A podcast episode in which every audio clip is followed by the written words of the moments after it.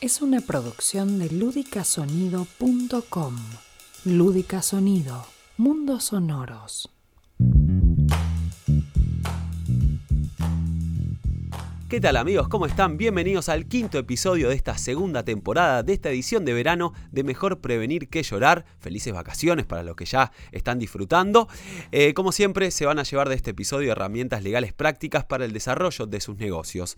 Mi nombre es Nico Epstein y ya les presento a Gabriela Pastori, la abogada asesora de negocios, la titular del estudio Pastori Buró. Hola Gaby, ¿cómo va eso? Bienvenida nuevamente. Hola, feliz año, Nico, feliz año para todos. Y bueno, aquí estamos justamente empezando un año con un montón de ideas. Exactamente, ¿no? Aprovechando este, este inicio de este nuevo año con ganas de que sea diferente al 2020, ver qué nos depara y en todo caso también vamos a estar hablando eh, del protocolo de familia, ¿no? Y aplicando quizás estas eh, recomendaciones al periodo de las vacaciones. Me gustó el título tentativo que era El cementerio está lleno de indispensables. ¿De qué se trata esto?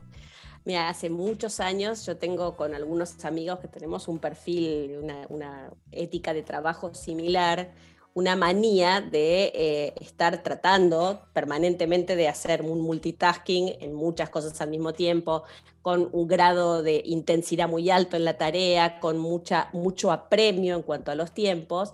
Y ahí hace muchos años uno de ellos dijo, mira, el cementerio está lleno de indispensables, como una manera de recordarse uno mismo, que en definitiva, sabes que en algún momento, sin uno, o sin uno al ritmo que uno pretende, las cosas siguen las cosas continúan.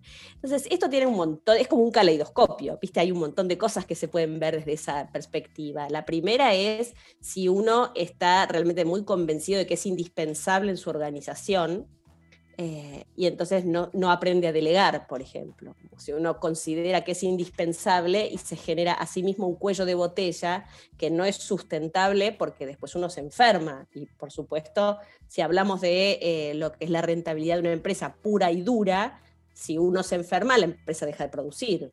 Hay herramientas y hay un montón de cosas que podremos hablar en otro momento para ir neutralizando, morigerando estos efectos. Pero lo que sí me parece interesante es que a veces uno deja de ver, eh, digamos, que la, organización de su empresa y el propio trabajo es una parte de la vida, ¿no? Y que si uno no piensa en esas contingencias, en ese otro tipo de situaciones que se puede dar, corre muchos riesgos.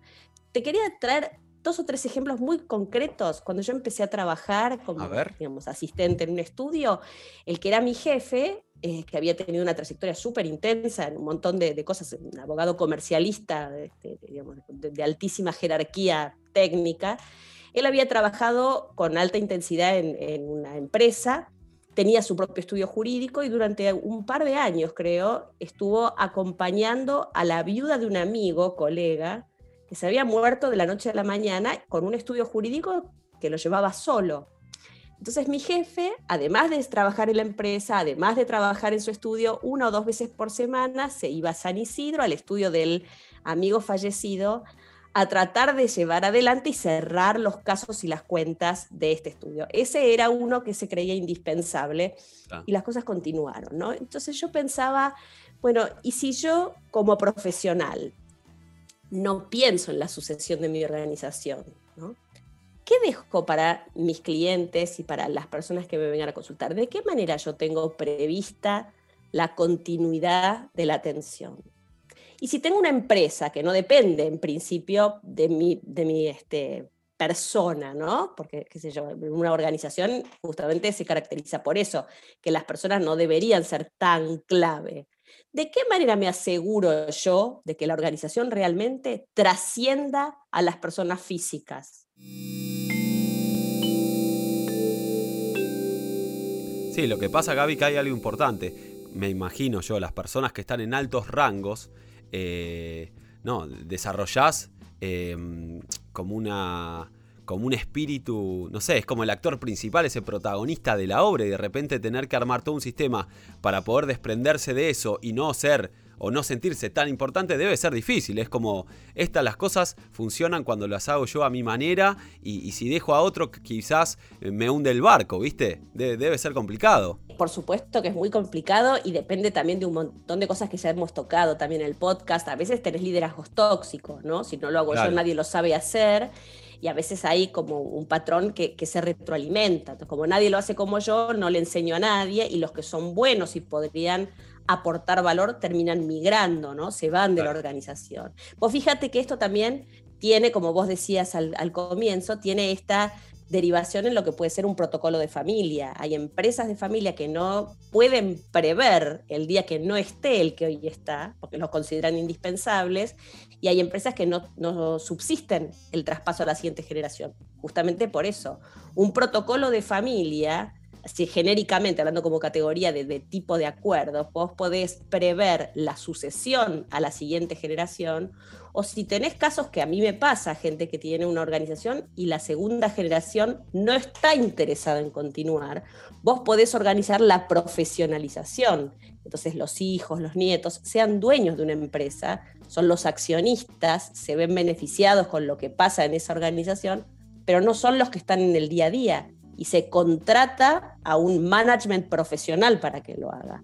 Todo eso parte de una base que es uno no puede considerarse indispensable, es decir, uno puede ser circunstancialmente indispensable, pero a la larga eso no es sustentable, porque por gravitación natural de la vida parece que uno tiende a morirse. Entonces me parece interesante que pensemos también por eso, eh, si nosotros estamos haciendo todo lo que podemos para, insisto, hacer este acople entre lo que es la vida profesional o la vida de la propia empresa y lo que es la vida de cada uno, ¿no? Perfecto, Gaby. Y para ir cerrando eh, este episodio, este quinto episodio, eh, me gustó lo que habías mencionado de las vacaciones. Ya muchos eh, quizás estén empezando a descansar o ver cómo hacen para descansar. ¿Se puede descansar? ¿Hay que descansar? ¿Cómo hay que tomarse el trabajo en este contexto? ¿O cómo recomendarías? Y mira, hay algunas cosas que quizás merecerían un doble clic conceptual. Lo primero es que es descanso, ¿no?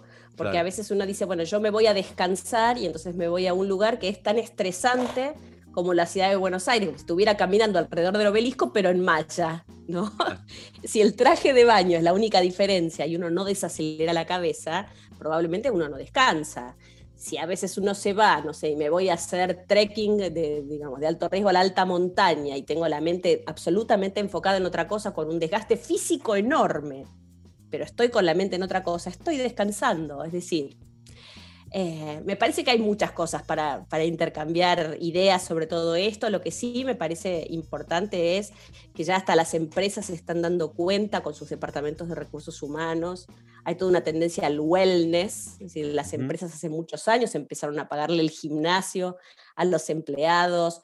En organizaciones muy grandes se exige que determinadas personas cumplan con el año sabático o hay yoga dentro de las organizaciones. Es decir, empieza a haber un montón de cosas que están también buscando que no haya una división tan tajante entre soy un esclavo del primero de enero al, eh, al 31 de diciembre, salvo 15 días que me tiro en una litera y no hago absolutamente nada. Eso no es muy saludable desde el punto de vista de la propia mente, ¿no? Uno debería poder encontrar un mayor equilibrio, disfrutar de lo que hace, haciendo y formando a otros para que hagan, que ahí también uno descansa, uno descansa en el doble sentido, que no se, no se tensiona tanto y también se apoya en un equipo, ¿no? Así que eh, hay que ver si uno quiere estar del lado del cementerio de los indispensables o uno está dispuesto a renovarse, como hablábamos en el último episodio, y empieza a buscar una ubicación diferente. Excelente, Gaby, muchas gracias por las recomendaciones. Recuerden que se pueden comunicar con el estudio Pastor y Buró escribiendo por mail info y también le pueden escribir a Gaby en su cuenta personal de Instagram que es arroba pastorigabriela. Yo soy Nico Epstein, los saludamos desde aquí. Gaby, nos encontramos la próxima. Muchas gracias. Muchas gracias a vos, Nico, y para todos los que realmente estén de vacaciones, aprovechen, disfruten y descansen. Exactamente. Feliz año para todos. Nos encontramos en el próximo Mejor Prevenir que Llorar.